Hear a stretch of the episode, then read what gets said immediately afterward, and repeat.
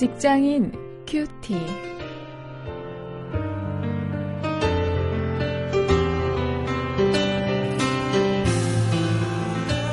여러분 안녕하십니까? 9월 22일 이제 오늘부터는 우리가 고린도 후서 말씀을 묵상하도록 하겠습니다.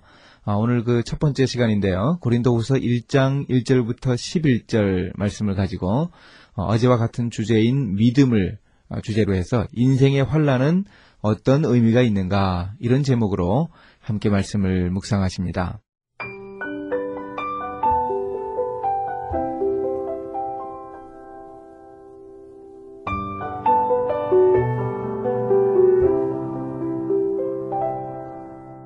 하나님의 뜻으로 말미암아 그리스도 예수의 사도된 바울과 및 형제 디모데는 고린도에 있는 하나님의 교회와 또 온 아가야에 있는 모든 성도에게 하나님 우리 아버지와 주 예수 그리스도로 쫓아 은혜와 평강이 있기를 원하노라. 찬송하리로다. 그는 우리 주 예수 그리스도의 하나님이시요 자비의 아버지시요 모든 위로의 하나님이시며 우리의 모든 환난 중에서 우리를 위로하사 우리로 하여금 하나님께 받는 위로로서 모든 환난 중에 있는 자들을 능히 위로하게 하시는 이시로다. 그리스도의 고난이 우리에게 넘친 것 같이 우리의 위로도 그리스도로 말미암아 넘치는도다.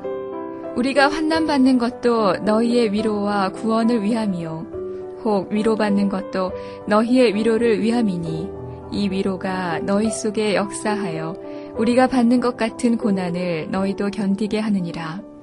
너희를 위한 우리의 소망이 견고함은 너희가 고난에 참여하는 자가 된 것 같이 위로에도 그러할 줄을 알미라. 형제들아, 우리가 아시아에서 당한 환난을 너희가 알지 못하기를 원치 아니하노니 힘에 지나도록 심한 고생을 받아 살 소망까지 끊어지고 우리 마음에 사형 선고를 받은 줄 알았으니 이는 우리로 자기를 의뢰하지 말고 오직 죽은 자를 다시 살리시는 하나님만 의뢰하게 하심이라. 그가 이같이 큰 사망에서 우리를 건지셨고 또 건지시리라. 또한 이후에라도 건지시기를 그를 의지하여 바라노라.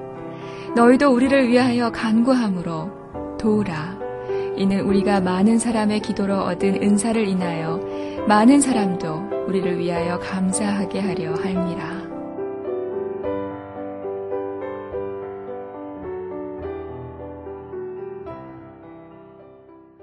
요즘에 서점에 나오는 책들을 보니까요. 그 유명한 작가들이 고통에 대해서 어, 많은 책들을 내는 것을 보았습니다. 필립 얀시라든지 켄 가이어라든지 또 우리나라의 여러 목사님들도 이 고통이라는 제목이 들어가는 고통을 주제로 하는 어, 그런 책들을 내는 것을 보았습니다. 어, 이 고통이라는 문제가 참 우리 인생에서 아주 어, 정말 중요하면서도 어, 정말 우리를 괴롭히는 문제이죠. 사도 바울이 바로 그런 인생의 환란을 겪었습니다. 아주 극심한 환란을 겪었습니다. 그 이야기를 이 고린도 후서를 시작하면서 고린도 교인들에게 하고 있습니다. 과연 어떤 의미가 있는가 어, 우리가 한번 살펴보겠습니다.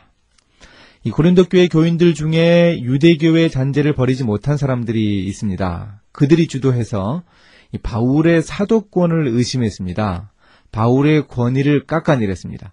아, 바울이 과연 진짜 사도라고 할 수 있는가? 정말 예수님을 만난 사람인가? 이런 가장 기본적인 의심을 한 것이죠. 이 바울이 복음 전에서 그들이 예수 그리스도를 영접해 있으면서도 어, 그런 사람들이 있었습니다. 그런 성도들에게 이 바울이 자신의 약점을 노출시키는 것은 그리 쉽지 않았을 것입니다. 그런데 바울은 고린도 후서를 시작하면서 아, 바로 그 자신의 약점을 어, 약점 같아 보이는 그 부분을 노출시키고 있습니다. 환란, 복음을 전하면서 얼마나 큰 고통을 겪었는가 그것을 소상하게 고백했습니다.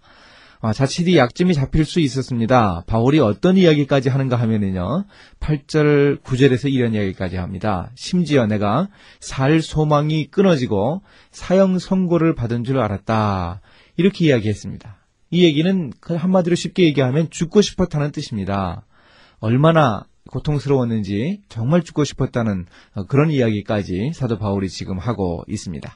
그러나 이런 이야기가 끝은 아니었습니다. 본문을 자세히 보면 이 환란이라고 하는 단어가 반복이 되고 있는데요. 그 환란이라는 단어의 빈도수와 거의 비슷한 단어가 나타납니다. 바로 이 위로라는 단어가 나타납니다. 모든 위로의 하나님이 고난을 견디게 하셨습니다. 하나님이 바울을 죽음의 위협까지 몰아가신 이유가 있습니다. 그 이유는 하나님만 의뢰하게 하시기 위함이었기 때문입니다. 아주 중요한 메시지 아닙니까? 환란을 당했습니다. 정말 죽고 싶었습니다. 죽을 뻔했습니다. 죽는 줄 알았습니다. 하나님이 불러가시는 줄 알았습니다. 그러나 그런 고통의 자리, 그런 죽음의 위협까지 몰려서 결국은 하나님만 의지할 수밖에 없었고 하나님이 큰 위로를 더하셔서 지금 이렇게 살아있다. 이렇게 간증을 하는 것이죠. 그러니 인생의 환란은 의미가 있는 것 아니겠습니까? 자, 그럼 이런 환란이 또 어떤 의미가 있는가? 11절에서 또 한 가지 의미를 사도 바울이 이야기합니다. 자신이 당한 그 환란과 하나님의 위로에 대해서 이야기하던 바울이 이 고린도 교인들에게 기도를 부탁을 했습니다. 이것은 바울의 개인적인 기도 부탁이지만 이 환란 당한 자들이 어려움을 해결하는 한 방법을 제시해 줍니다. 다른 사람에게 기도를 부탁해야 하겠고 자신도 이 위로의 하나님께 기도해야 하는 것이죠. 그때 하나님은 인생의 어려움을 해결해 주실 것입니다. 환란이 어떤 의미가 있는가 하면 바울이 지금 자기가 환란 당하면서 고린도 교인들에게 기도를 부탁하는 대로 환란은 이 기도해야 하는 때입니다. 하나님이 기도를 우리에게서 요구하시는 그런 때입니다. 그 사실을 기억해야 합니다. 우리 인생의 환란은 이런 의미가 있는 것이죠. 어, 이렇게 우리가 기도할 때 하나님이 우리 인생의 어려움들을 해결해 주실 것입니다. 그래서 우리 입을 통해서 우리의 삶을 통해서 하나님이 찬양을 받으실 것입니다. 이제 말씀을 가지고 실천거리를 한번 찾아봅니다. 우리가 어려움을 당할 수 있습니다. 우리 인생에 어려움이 없을 수 없습니다. 이 정도의 차이가 빈도의 차이가 있어서 그렇지 우리 우리는 누구나 어려움을 당합니다. 그렇게 어려움을 당할 때 반드시 하나님의 위로를 기억해야 합니다. 하나님은 우리에게 감당하지 못할 그 시험은 허락하지 않으시고 감당할 만한 시험만 허락하신다고 하는 그 귀한 사실을 우리가 기억해야 합니다. 또 어려움을 겪고 있어서 나의 기도가 중보해주는 기도가 필요한 사람이 있지 않은가 한번 우리 주변을 돌아볼 수 있어야 합니다. 우리가 그가 당하는 환란을 기억하면서 위에서 기도할 수 있기를 바랍니다. 이제 함께 우리가 기도하시겠습니다.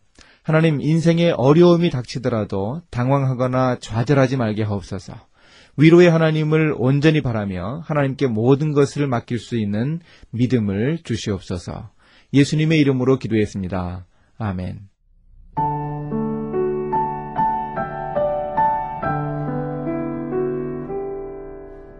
바울은 고린도 전설을 써서 고린도 교회의 문제를 수습하고 디모데를 보내 그 일을 돕게 하려고 했습니다. 그러나 고린도 교회의 상황이 악화되어 유대파가 득세하여 바울의 사도권을 의심하면서 교회를 혼란하게 했습니다. 그런 사정을 안타깝게 여긴 바울이 급히 고린도에 간 듯합니다.